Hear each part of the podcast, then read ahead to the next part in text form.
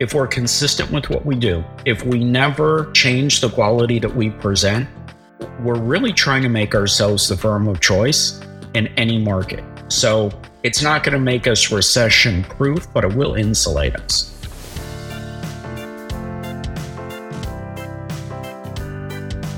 Welcome to the Resilient Recruiter Podcast. This is your host, Mark Whitby, and I'm excited to be joined today by Allan Fisher.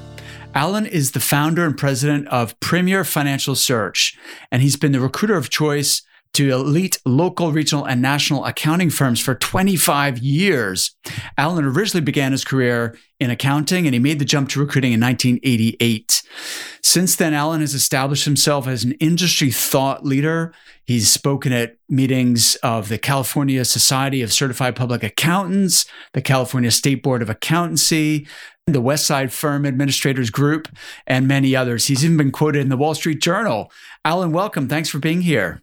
Hey, Mark. Glad to be here. Fantastic. So we have a lot of mutual connections in the Pinnacle Society. Originally, you were referred to me by Harlan Friedman, who has also been a guest on the show before. Um, how how long have you been a part of Pinnacle? Um, we're coming up on five years. I uh, I joined in the fall of 2018. Fantastic, cool. And, and what is it about being part of a peer group that, like, what were you looking for, and what and what have you found? I'll start with a little bit of a story. Um, so I, mm. I, I'm a rookie recruiter, 1998, and our firm sends all the recruiters to uh, to a conference, and it's the California Staffing Professionals, the trade association in California. It's their annual conference, and the keynote is Danny Cahill, who um, was phenomenal. Uh, and and I'm a month into recruiting, so I know very little at this. And Danny starts speaking, and I'm I'm hooked. I'm hooked on what he says, but but I also know this is the industry. This is where I want to be. And uh, about halfway through his presentation, he mentions the Pinnacle Society, and the way that he describes it, it is this elite group of ultra high performing recruiters. And it is the holy grail for recruiters that this is your destiny. This is what you strive for. Uh, and, and here I am early on in my career. And what he said left such an impression that it was a group that I sought out really over the next 15 years. So you're, you, you asked, what do I get? Wow. in the in the peer group and it, it is some of the absolute smartest people I've ever met. People who are passionate about recruiting, um, people who, on average, 25 years of experience in recruiting, and everybody coming really from different parts of the country, but also different niches. But the one common thread is this ability to be vulnerable, to freely share information and and now you've got this group of people who you can literally pick up the phone and call somebody and say i'm going through this challenge and you're going to get immediate advice and it's going to be relevant advice. I love that. And you know that humility uh, is something that i definitely value. Um, we we actually in our coaching program we select people um, in the sense that we're we well we are selective about who we want to work with and the two main criteria so of course we want someone who's coachable who's open to new ideas who's willing to you know really will expand outside their comfort zone and you know no matter how successful they are they are hungry to continue to learn and grow and improve. Uh, but secondly they need to be willing to share as well with others to to help and benefit others in the group. And so we're looking for someone who is generous rather than selfish in in in nature, and also um, humble rather than you know, and and realizes that you know, okay, I, I've I've done really well in my career, but you know, why stop there? There's there's you know there's levels to this, and I I want to you know, I want to continue to learn and and being um, willing to learn. So I think there's there's definitely something in that. Tell me, Allan, why did you decide you'd rather be a recruiter than an accountant? um, I wasn't a very good accountant. Um, so I, didn't realize at the time that uh, I, I, wasn't the world's greatest accountant. So I, I went to a recruiting firm thinking maybe it's the environment. And maybe if I'm in a different environment, I'll, I'll have a passion for what they do. And uh, fortunately, they, they, they, a lot of recruiting firms like to hire people early in their career that have some understanding of the industry. I was about a year and a half in, um, and my degree is marketing, it's not accounting. Uh, and so I think they saw, okay, here's somebody early in his career who um, understands a little bit about sales and marketing. And um, they didn't realize it, but they freed me from the world of accounting. So uh, when presented with the opportunity, of course, I knew nothing about recruiting. I just knew it was an accounting. And I was young enough that I could take the risk, even if I fell flat. Um, I wasn't going to be falling that far. So it, it, was really a perfect time to transition.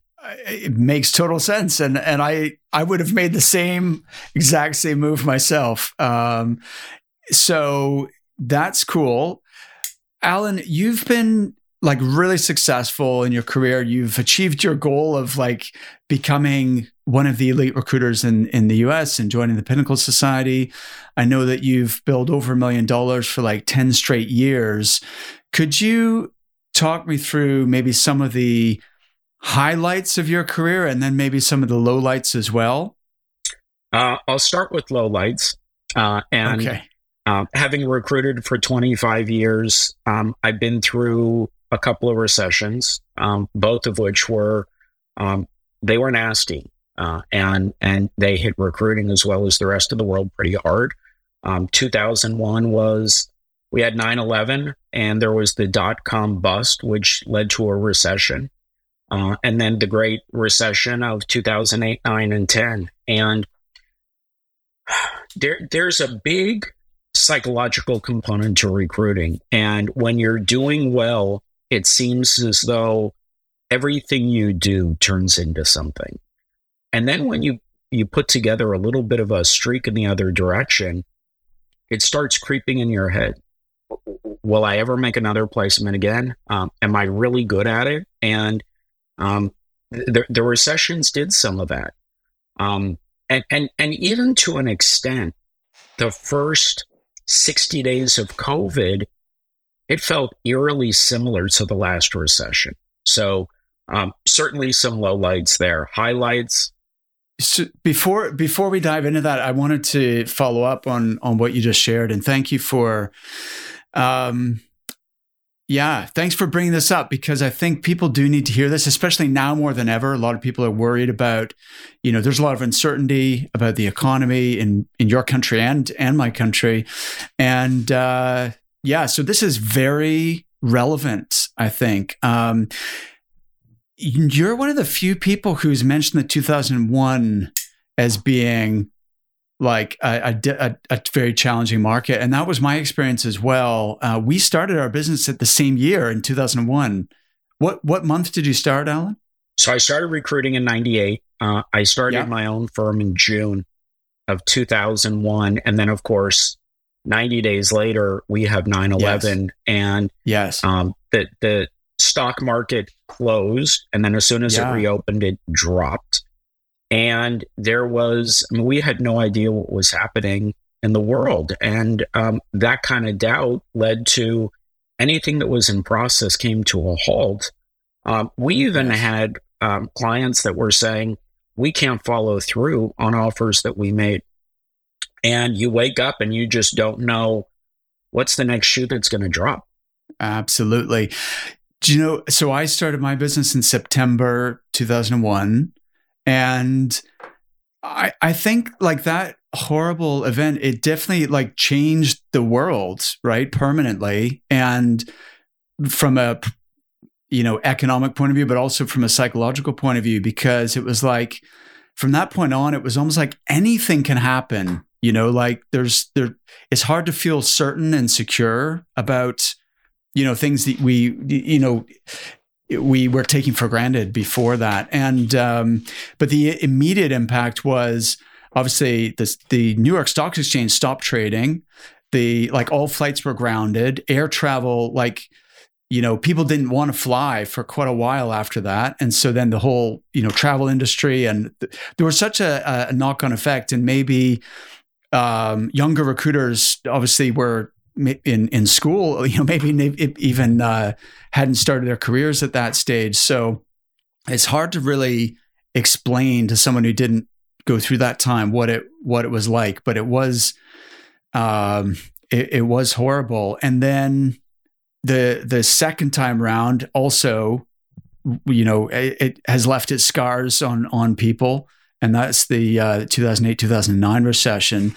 Um, I at the time had a different business model. I only had about five or six clients, and I was I was going into their companies and training their recruiters and their managers and doing sales training and stuff like that. And they were all growing like crazy. It was like to, the run in the after the you know the 2001 recession between then and 2008 it was just like the the bounce back and the the market came back even stronger which seems to be the pattern like every time there was a recession things eventually go back to even stronger than they were before. And recruiting firms were hiring like crazy. They almost couldn't hire fast enough. And so there was a demand for training all these, you know, folks who were joining the business. But then, like, uh, within about two weeks, I lost four out of my five clients, and like 50% of my revenue evaporated overnight. And, uh, you know, it was, it, it like, I was just completely freaked out because that was an even bigger uh, or longer recession than the because the 2001 was shocking because of how it kind of kicked off, but it didn't actually last very long. Whereas in 2008, that one really dragged for quite a while. What did you learn during those kind of events that, um, well, yeah, let me just leave it there. What did you learn from the, that experience? I learned some of the things you just pointed out, which is um, coming out of a recession. Not only ha- have I seen the market rebound, but it usually rebounds in a in a dramatic way. So, what you described the period from 2002 to 2008, it was straight up uh, across most industries. I mean, it was just this period of great economic expansion, and the same was really true 2011 to 2020. And then even it, we had a dip during the first couple of months of COVID. And then, you know, with all the stimulus pumped into the economy, it's it was straight up since. Of course, now things are are easing off a bit. So one lesson learned is um, though though painful, the period after a recession normally brings prosperity. Um, unfortunately for a lot, fortunately for some, a recession typically clears out um, a good portion of competition. So, I, I, mean, I heard some of the numbers in the uh, 2008 9 10 recession, which was 70% of recruiters left the industry. And, yeah. and I suspect with what's going on now, we're, we're starting to see some of that. And there's going to be some percentage of attrition, people that just leave the industry and don't come back. Um, and then there's a flight to quality. So clients would love to have choice in who they work with. But in a market where it is so impossible to find talent, in some cases, you're working with recruiters that um, you might not want to work with, unsavory, um, but you don't have choice. Well, when the market changes, the clients are going to have much more choice of who they work with, and they're going to revert to quality. Uh, and that's one of the things that's really served us well in all economies is if we're consistent with what we do, if we never change the quality that we present, we're really trying to make ourselves the firm of choice in any market. So it's not going to make us recession proof, but it will insulate us. Absolutely. Yeah. No, what you're saying is 100%. Um, it's quality and it's also relationships. Like I think the recruiters who tend to be more transactional, um, you know, it, it are more vulnerable perhaps than the ones who have deeper connections with their market, with their clients, with their candidates. And uh, that insulates you a little bit and allows you to, um, you know, to, to keep your clients and and and pick up whatever business there is available. Um, but as you said, it's it's also about you know having the um, the fortitude to just to stay with it and understand like this too shall pass it's it's not fun but if you're committed to this industry and to this as a career then um, you just need to do your best to get through it because on the other side is you know a tremendous opportunity um, so it's a bit like the stock market. Like you, I, i'm reading this book recently. Have you read this, The Psychology of Money? No, but I'm adding it to my list. Yeah, is one of the best books I've read in a long time. Best nonfiction books, and um, you know, it, it, if you try and time the market, so sell when you think things are going down and buy when you think things are going up, you will not perform as well as if you just keep investing for the long term all the way through because you miss that uh, initial surge from the bottom to when things start taking off again. And in each cycle, if you miss that portion of you know the uh, of the bull market across you know over a few decades, it sets you back like hundreds of thousands in your uh, in your pension at the end. So if you can just like think of this as um, dollar cost averaging, where like the people who lose are the ones who sell at the bottom of the market, right? Who who get freaked out and they they they they don't want to own stocks so in in I don't know if this analogy really works out, but in recruiting terms, you only really lose out if you quit, you give up, you say this is too hard. Uh, you know, I'm going to find a, a, different job. But if you if you can stay the course, then you know you're going to have that longevity in your career, and you're also going to be the one that benefits because you're positioned to take advantage of the upswing. You've kept in touch with your clients and candidates. You've been of service to your ecosystem, your community. Uh, you've stayed very close to things. And when things take off, then they turn to you. It's a good analogy.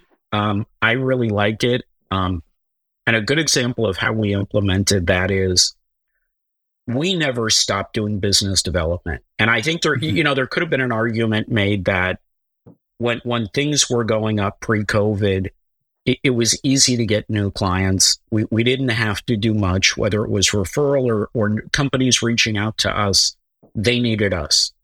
Um, we didn't stop doing business development. And um, during soon after the stimulus came into the market, so this is second quarter of 2020, again, business was there.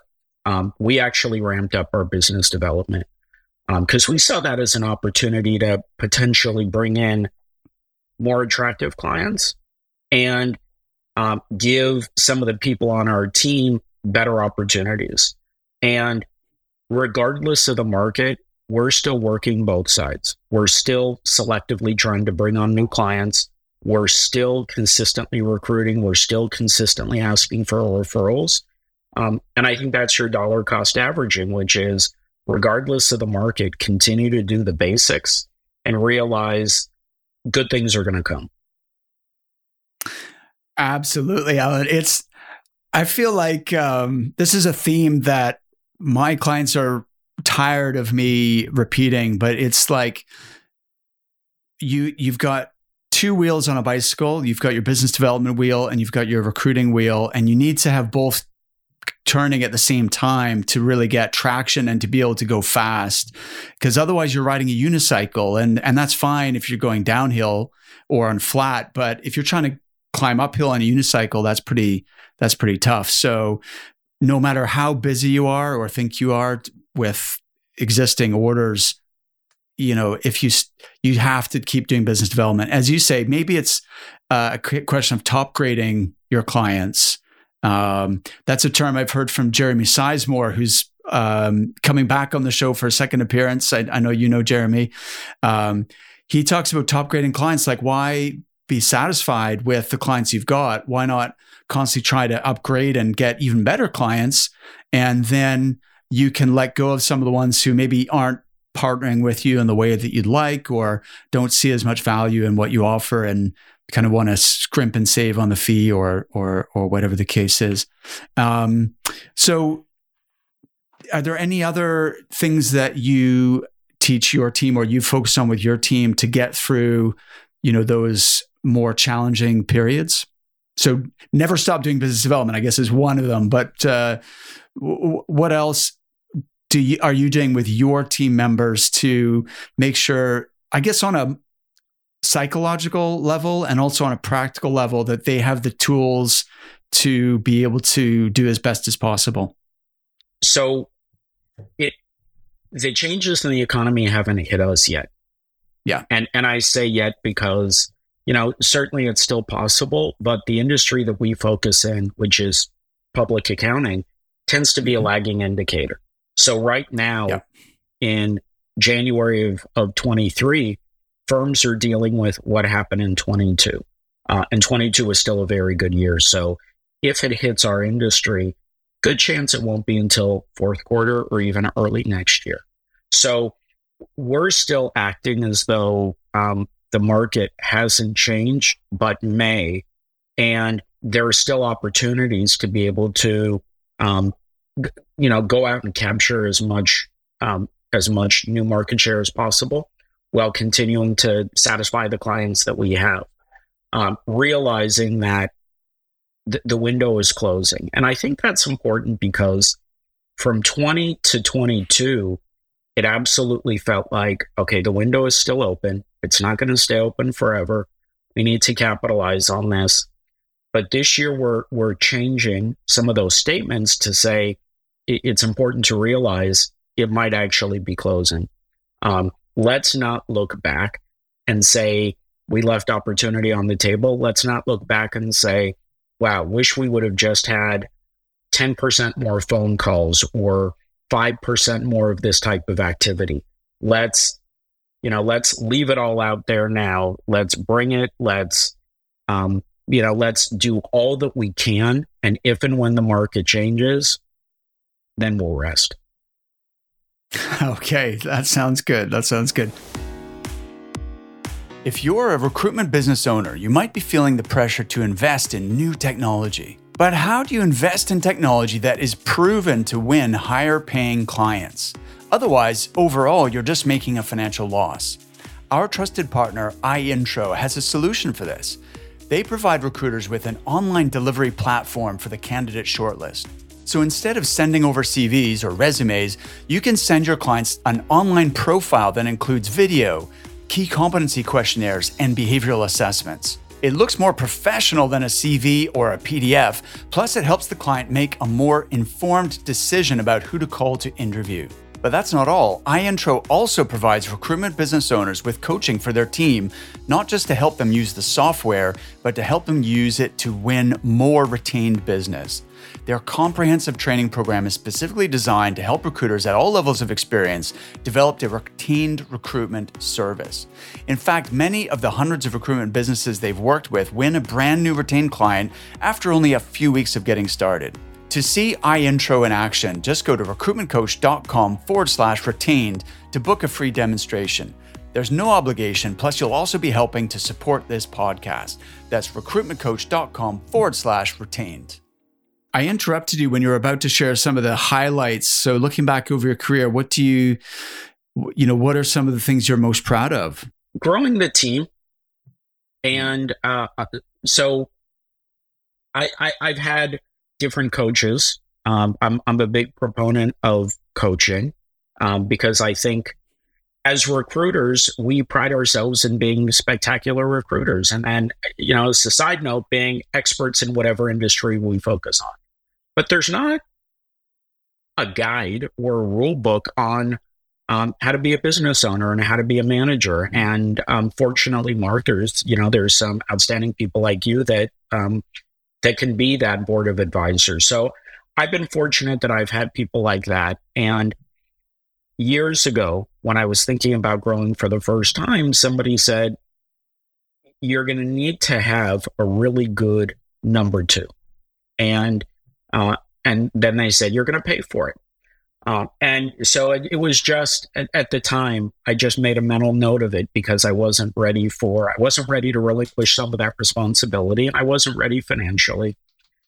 And then four or five years ago, just realized I, I can't do it all. And at some point, I've got to be able to relinquish, which is um, giving up control. And and recruiters, man, we we like our control.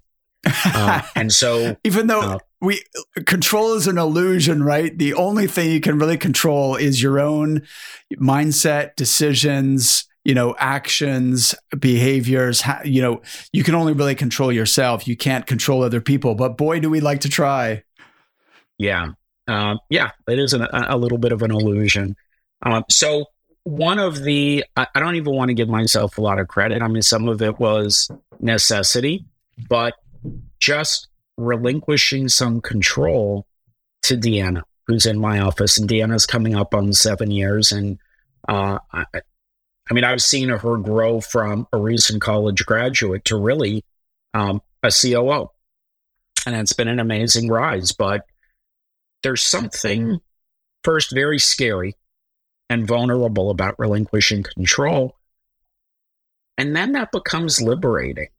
And um, she's consistently risen to the challenge, but allowing her to be involved in hiring for our team, allowing her to be involved in operations and management and uh, you know even sharing some of our metrics after that initial shock of wow you know we're really sharing some intimate details it became amazing and and that really that was the catalyst for a lot of our growth uh, and then um, you know watching another human grow um, it's like watching your kids grow so it's it's become a source of pride Yes, a hundred percent. I'm so glad you said that because, well, look. First of all, um, making that first critical hire, especially someone who's complementary to you, you know, on the operations side, I think that is such a smart move. Um,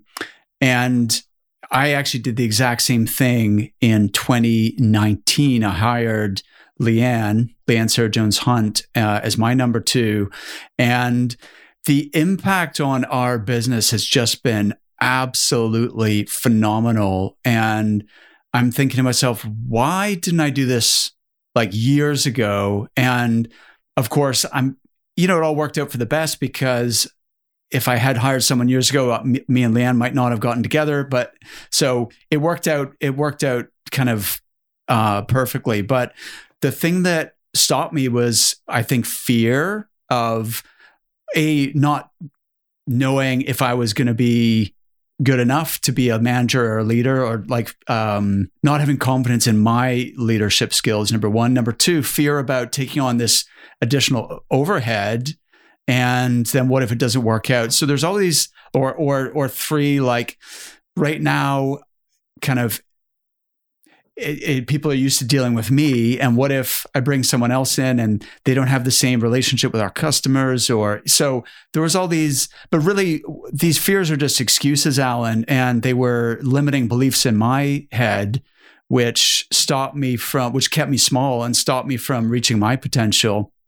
And i think there is you know that mental uh, leap that people need to make if they do have any ambition that they they'd like to create something that's bigger than just themselves. Um, but the other thing I wanted to share related to that is recruiters. Um, I think the big mistake that recruitment business owners make is they don't realize that um, to be a successful business owner isn't the same as being a successful recruiter. And that actually you know, um, re- the best recruiters aren't necessarily the most successful business owners. The most successful business owners are the ones who are good at marketing, sales, and leadership more so than the actual tech, you know, technical aspects of being a good recruiter. It's a it is a different skill set. Um, and and the third and final thing I, I'd I'd say about this is that um, I think you you do want to hire someone who's complementary to you. So how did you decide that you were going to find someone who is more operationally focused? Why was that the logical step for you? I yeah, I'd like to take credit for saying I sought somebody out who was operational in their thinking, um, but it was it, it just came to be. So six seven years ago, somebody introduced me to an assessment called Strengths Finders, and everybody in our office took it. And um, it it says that there are 34 core strengths, and people are going to be the happiest when they're spending the majority of their time in their top five. So it'll rank you based on the, the Q&A. It'll rank you. What are your top 34 in order? Um, and then the theory is people can work in any of those from 1 to 34. The lower they are on the list, the more energy it takes to work in that strength or that weakness. That, you know, people can be in any one of these for any period of time, but it actually can become exhausting and frustrating uh, when you're working in some of the things that are lower on the list. So, um, Deanna was a recruiter um, and a really good recruiter. Um, and we did strengths finders, and her number one strength was learning. And when I really read about that strength, it's it's not so much conducive to recruiting. Um, it's conducive to a lot of other things because it says that you thrive on learning and mastering new concepts. Uh, but it's it's in recruiting. I think there are a lot of other skills which are great, and um, the the assessment led us both to believe that she could really summon those up, but it would just take a little bit more energy. So realizing she's fantastic in general um, might there be a different role? Uh, and and so she pivoted to uh, our office manager, and um, it, it, was amazing um, because as, as, an office manager, it was project management, it was overseeing tasks, and then it was using her abilities as a as a learner to teach other people. And an interesting thing happened. The, the more she was working in her just natural strengths, the happier she was. And um, so she stayed in that role as office manager.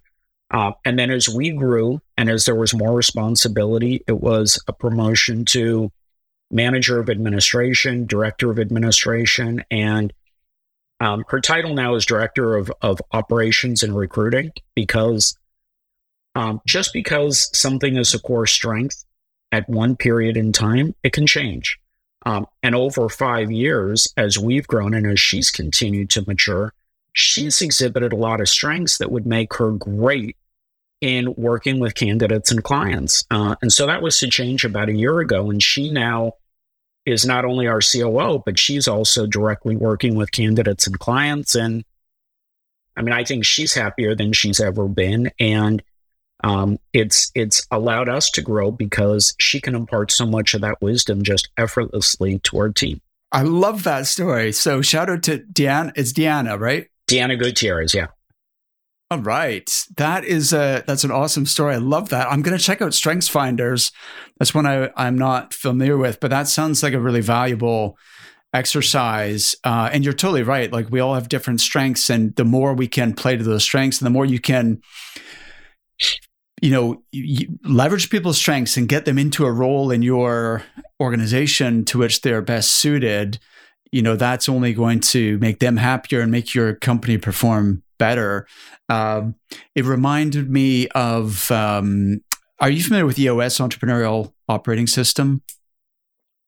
It's a no. it's a methodology for scaling uh entrepreneurial type businesses. But in any case, the the authors um, the authors uh, wrote a book, and it was about this idea that. you actually need two types of leaders to grow a business. One is a visionary and one is an integrator.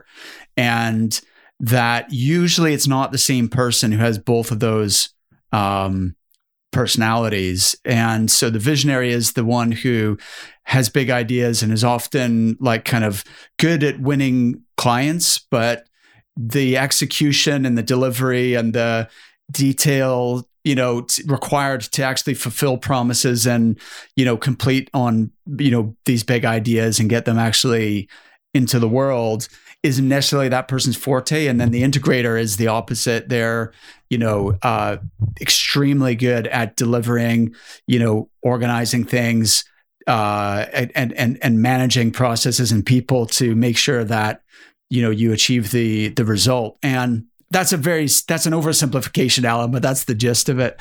And uh, it's funny because leanne and i read this book and of course everyone as you said like everyone has aspects of everything right? It's not that it's not it's not black or white. You had 43 strengths was it? 40 or 34 how many were in strengths 34 finders? yeah 34 so 34. it's a it's a scale. So it's not like you're absolutely one or the other but leanne and i both took this test to see like which of these um personalities you and it was so it was very very clear like she is definitely the integrator and i'm definitely the visionary um even though there's there was quite a lot of overlap as well. But um you know trying to I, I realized I was holding myself back by trying to be good at everything, which I'm just not. I kind of had to re- accept that there's so many deficiencies um, that I have, and instead of you know making do, why why am I accepting that like poor performance in that aspect? Why not just find someone who's you know excellent at that instead of me being mediocre at that? This episode is brought to you by Recruitment Entrepreneur. If you've dreamed of starting your own business, or if you've already got a successful firm and you want to grow more rapidly, then pay close attention. Recruitment Entrepreneur are the number one investors in recruitment startups and scale ups globally. They provide everything you need to grow your business, including the funding and financial expertise, operational strategy and back office support and marketing and talent attraction solutions. Led by James Caan, they've already invested in 45 businesses, and you could be their next joint venture partner. To learn more about recruitment entrepreneur in the USA or anywhere globally, go to recruitmentcoach.com forward slash VC. That's VC is in venture capital. Book a call with one of their investment directors and be sure to tell them you were referred by Mark Whitby and the Resilient Recruiter podcast. Once again, visit recruitmentcoach.com forward slash VC. Since we're talking about your your growth, Allan, um, tell me about that trajectory because you've you've really scaled quite significantly in the last couple of years, I believe. Yeah, we've gone from four to fifteen, and wow, um, a couple of years ago, when, when when we realized that location really wasn't a factor for our clients, uh, then I realized maybe it shouldn't be a factor for us. And um, the old model is you hire the best available person within your your geographic area. Um, but now there was an opportunity for me to go out and hire somebody who was who had experience, who was doing exactly what we did, and I really didn't care where they lived. Um, so I did I did some recruiting. Uh, I, you know, I, I created my own target list of competitors and looked for people that had been doing this for three, four, five years and um, did a, a, national search. Uh, and that led me to hire um, one of our our and she's she's amazing. She's uh, she's a rock star, um, Kayla, who at the time lived in Milwaukee, and um, she onboarded and I, I think it was five months before I actually met her in person. And by then she was, you know, she was already showing this uh, amazing potential. Um, we now have um, employees in, in four states. Um, and even though we have an office that's big enough to hold um, the majority of our team, on any given day, there's there's two of us in the office, and we've done some pretty cool things just to make sure that we're keeping culture going, and um, it's it's fabulous. So we we have our December is a very busy month for us, so we've pushed our holiday party into February, and we're uh, all of our remote employees are flying out, and so there will be you know there'll be 14 15 of us together and some of us have never met a couple of the other people on the team um, deanna even though she interacts with everybody on a daily basis there are people she hasn't met. Uh, we have two other employees now in wisconsin. Um, very few people have met them yet. They would say they feel like they become very good friends just because we, whether it's slack or Zoom or working together on a on a split placement, everybody feels a level of comfort and respect for each other. Uh, and uh, I'm I'm predicting that it's going to be an awesome event where uh, you know every, everyone is it's it's just going to add to more of those feelings of what a cool culture. I love that, Allan. It's brilliant, and it's it's a really r- kind of radical idea. Like before COVID, nobody would have, I don't think hardly any recruiting firms operated this way, right? But it almost created this possibility of reinventing the way that companies can grow. Um, because we we had to work remotely for a period of time, and then it it makes you think, well, it actually was fine. So I wonder if we can leverage this and, you know, widen the scope. Like now we have a much bigger talent pool to recruit from. There's a few things I wanted to ask you uh, to follow up on that. One is there are some obvious downsides, like you can't learn by osmosis in the same way as like sitting beside someone and hearing the way they communicate on the phone and and uh, you know that kind of you know, spon- and the spontaneous chit chat and and um, getting to know people because you're sitting beside them literally for eight hours or more per day. So, how have you compensated for that and and created a a, a great culture in a remote environment? I used to think the exact same way as as you, Mark, which was if you want to onboard somebody, they need to sit next to me in my office for two weeks straight they need to observe every conversation that I have, and we need to debrief. They need to see my screen, and we need to be right there. Uh, and now I realize that's that's not true. Hmm. So I'll start with. Um, I think we hire people that are above average in aptitude. So we'll start with we're hiring people that are smart. We're hiring adults, people that get it, and um, we've modified our training. So, one is an acceptance that the way that I like to train, the way that I like to receive information, may not be the same way that other people do. So, we've really tried to incorporate every style. So, we have SOPs on every process. So, these are documents and in some cases, graphics. So, it's a learning library. And some of our training will be screen sharing where we go over line by line of these.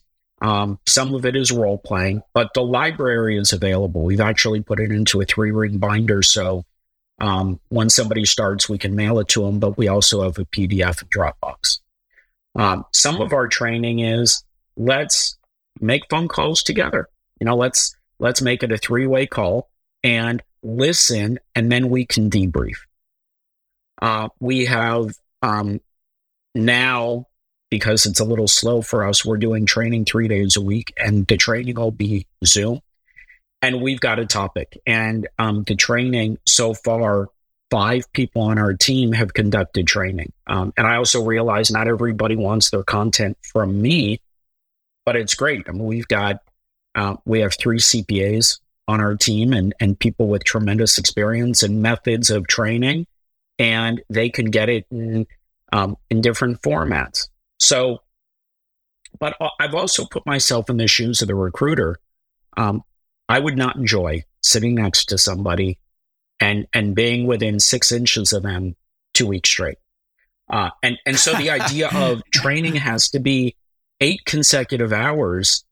Um, that doesn't work for most people. So now we break it down into more bite sized pieces where it'll be three 90 minute sessions a day. Um, and, and we realize that it's, it's a lot to take in. Um, and, and, and we would say you're going to train for two weeks. And now we realize that the learning curve is amazing. And um, usually after a week, people are ready to start. Um, and then our training is let's problem solve. You know, as you go into it, situations are going to come up, whether it's in crafting a LinkedIn message or responding to a message or uh, you had a question come up on a phone call. So we've now abbreviated it one week of training and then go and then let's deal with things as they arise. Interesting. So it's actually a faster start to really just dive into the doing doing business. Um, and uh, it's obviously it's obviously working for you. So what um, what's the biggest thing you've learned from since making this transition to having a national firm where people are working remotely? It poked holes in some of my previous notions, which was hmm. uh, everybody needs to be in an office and everybody needs to be together. And um, now, again, you're hiring people that are professionals, and mm-hmm. there needs to be accountability. Um, and I'm not afraid to be contrarian in some of my thinking. We, we don't measure all the the metrics that coaches or industry professionals say we should measure. We don't track calls per day. We don't track send outs per any period of time. Now we'll look at it. And of course, we we know what how many send outs it takes for an offer, how many offers per placement, how many in-mails per call. We we have loose ideas of those, but we're saying as long as the core numbers are there, that's really what we're concerned about. Um, and it's it's almost anti micromanaging, and it's been really successful. Let's focus on let's focus on the important metrics, and as long as those are there, that's what counts. Hey, Allan, can I just ask a question? Uh, when you said we don't track certain things like number of submissions or whatever, is it you literally you don't record? There's no way to um, look at that data if you wanted to, or it's it's that you're not targeting people on those metrics? Because to me, it's two different things. We're not targeting. I, am a big believer. Yeah, yeah, yeah. Because yeah. I think you should actually measure everything, but it's just you don't focus on or target people on everything. You you agree on and select the most important metrics that matter. Um, but the other data is there and it's available if you need to kind of go back and look at it to figure out like and help someone figure out why you know their performance isn't quite where it needs to be or or even how they how they can level up. And you can do some more deep you know number crunching. Yeah. Great great clarification. Yes. Uh, operationally we track. Uh, and so we we have the ability to see exactly what the numbers are. Uh, but but until somebody is getting to a place where the um, the production isn't there, we don't uh, we don't sit down with them and say, you know, th- these are the numbers that we're seeing. This is where we need to be. Uh, but we um, we internally will track everything. So you know, we we really have a good idea of how many X it takes to get to Y, whatever X exactly. and Y are. Right, right, right. Because if you have that data, you've you know what the ratios are, right? You know, and then you know that's such that's so valuable to understand as a as a business and also per individual like what people's ratios are and then how can we help them to improve in order to be more efficient and get better results with less effort to me like i i am totally against micromanaging people um, as you say on the other hand uh, I think giving people access to real data and helping them to manage themselves by knowing their numbers and understanding like the goal is not that you need to make you know 100 calls for the sake of it. The goal is that you achieve your own personal you know um, income goal for example. And ideally with less effort rather than than more effort. And the ratios are the key to unlocking that um, that efficiency. So, Allan, the other thing that I wanted to ask you about is um, oh, well, there's so many things. We might need to say, like, let's do a part two. But you mentioned you had done a an actual search for your own business. Could you break that down a little bit further? Because I think this is so important for anyone who wants to grow a firm rather than just have their own little practice. Um, people tell me, "Oh, it's so hard to find good recruiters," and you know, it, it I can't find anyone good enough, and so on and so forth.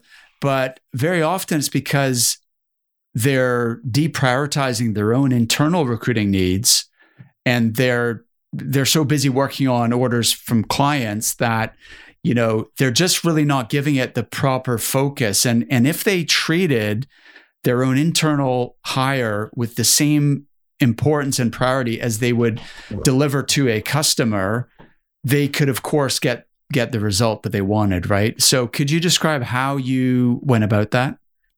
I just like you said, I, I decided that I was going to approach it the same way I would approach a retained search from a client.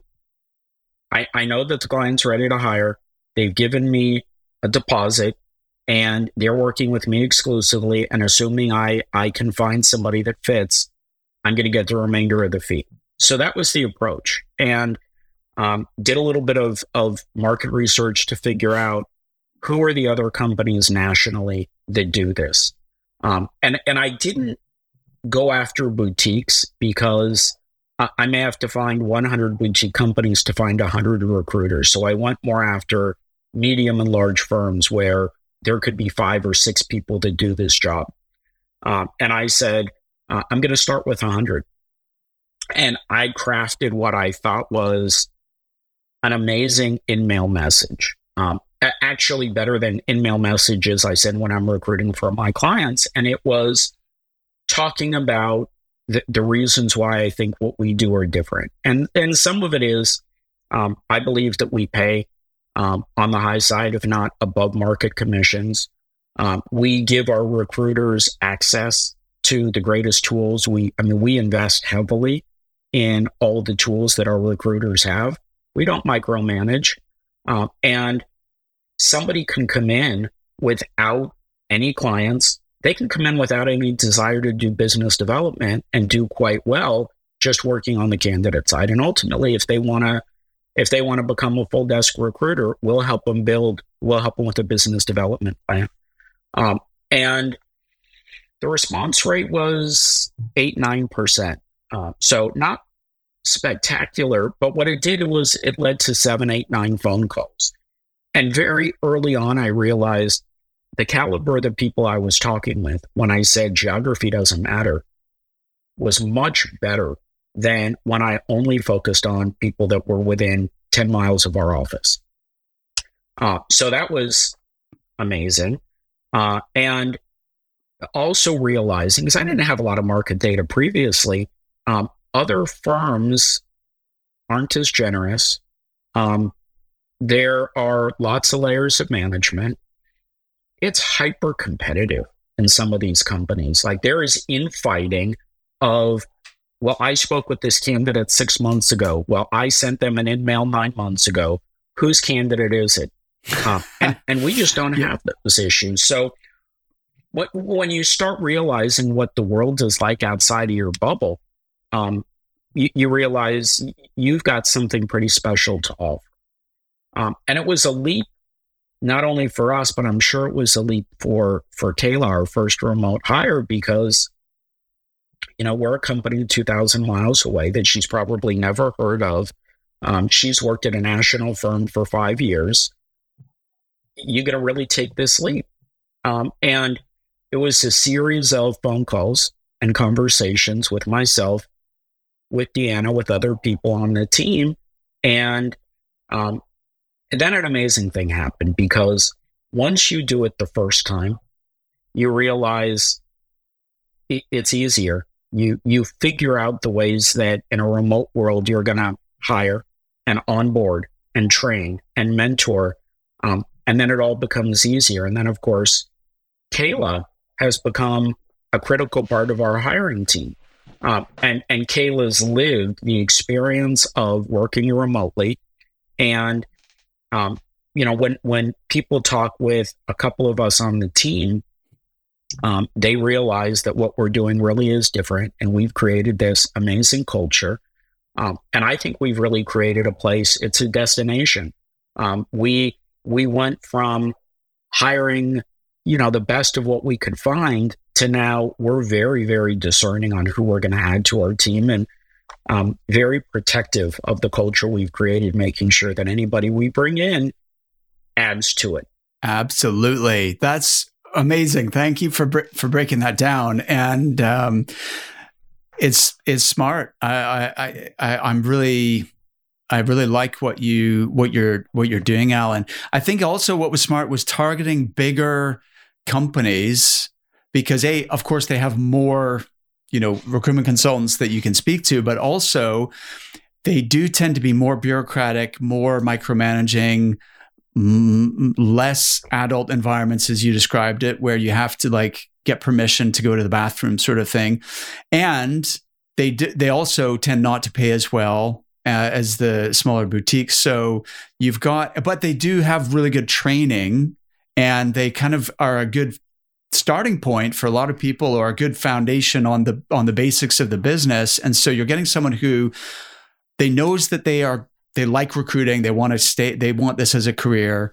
They've lasted long enough in a t- you know some of these environments are you know are pretty high churn right? And um, you know they might hire five people to keep one. So you're talking to someone who has lasted in that kind of environment but maybe they're ready for their next step and they want to they want more autonomy and the opportunity to earn more but also maybe just to work in a it, you, like your culture sounds a lot more appealing to you know some of these um, national even international firms. So i think that's a good um, a good hunting ground.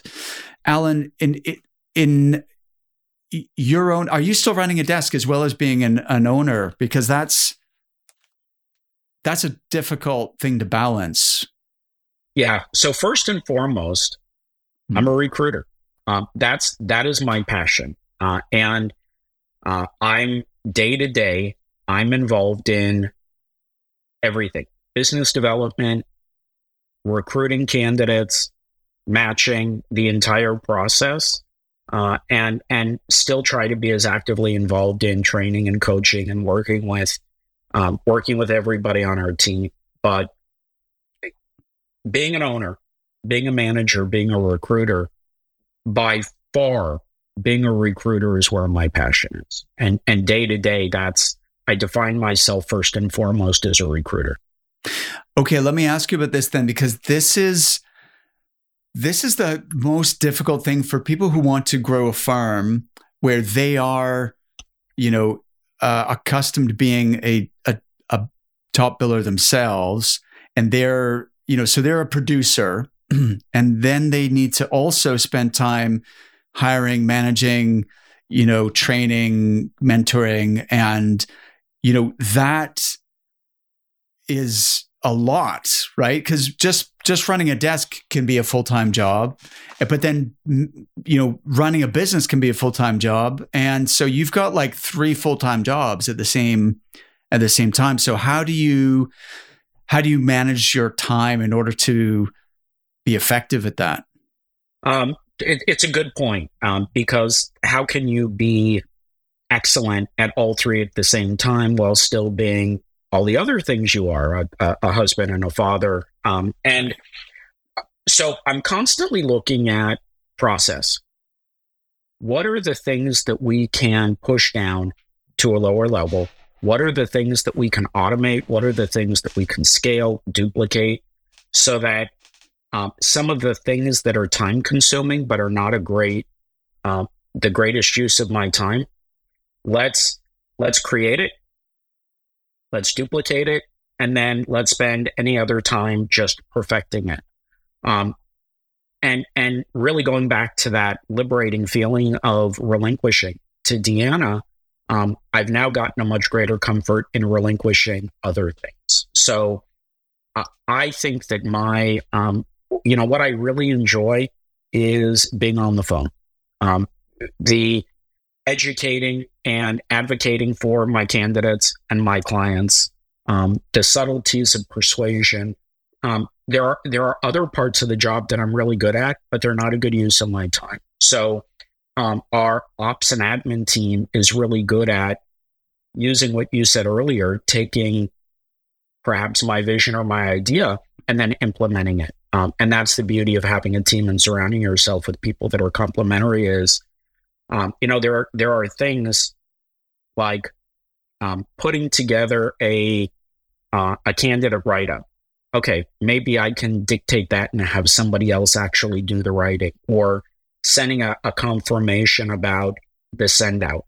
Uh, okay, our admin team does it. And when we look at it, it's we're not going to reinvent the wheel, but what are the things we can do to just bring this item closer to perfection? So, um, you know, constantly trying to focus on the things that I think are are highest and best value, best use of my time. Um, but it's um, it's not a 40 hour a week job. Um, but I love it. And, and, and when, you know, the, the old saying, when you're doing something you love, it doesn't so much feel like work. Um, I, I, I don't feel like it's too many hours and, um, you know, it's, it's part of, it's part of creating something. Absolutely. Well said. Well said. And, uh, Allan, the next time we we get together, uh, I'd love to pick your brains about process and automation because that's something that I'm excited about myself. And um, we're I, am looking forward to seeing you in April. I'm I'm coming to San Diego to um, to meet the folks at Pinnacle, and uh, I I look forward to actually having our next conversation in person. And, and, and you brought up the next time we get together and, and you beat me to it, I was gonna I was gonna thank you in advance. Uh, Mark, you're gonna um, give generously of your time, and you're gonna be our keynote speaker for our Pinnacle conference in April. And uh, just a great example of some of the unbelievable content and education that Pinnacle brings to its members is, you know, for the 75 or 80 members that that are going to show up in San Diego, it's an opportunity to to hear from you and hear you share some of the stories of the 150 recruiters you've interviewed. And uh, it's priceless. Um, you know, talking with you one on one today is great, but hearing the collection of all your stories and hearing from you in person, um, that that's the value of a group like Pinnacle. So, um, as Danny Cahill did for me 25 years ago, um, I, I would love to educate people about what a great organization it is. Um, every year, uh, a couple of spots open up in membership. So if there's somebody that's listening to your program that would like more information, um, I'd be happy to extol all the virtues of what being a Pinnacle member is and um, really how it's changed a lot of how I, I do my business. Awesome. Well, Allan, and so definitely look Allan up on LinkedIn, Allan Fisher, uh, Allan with two L's, F I S H E R, Fisher.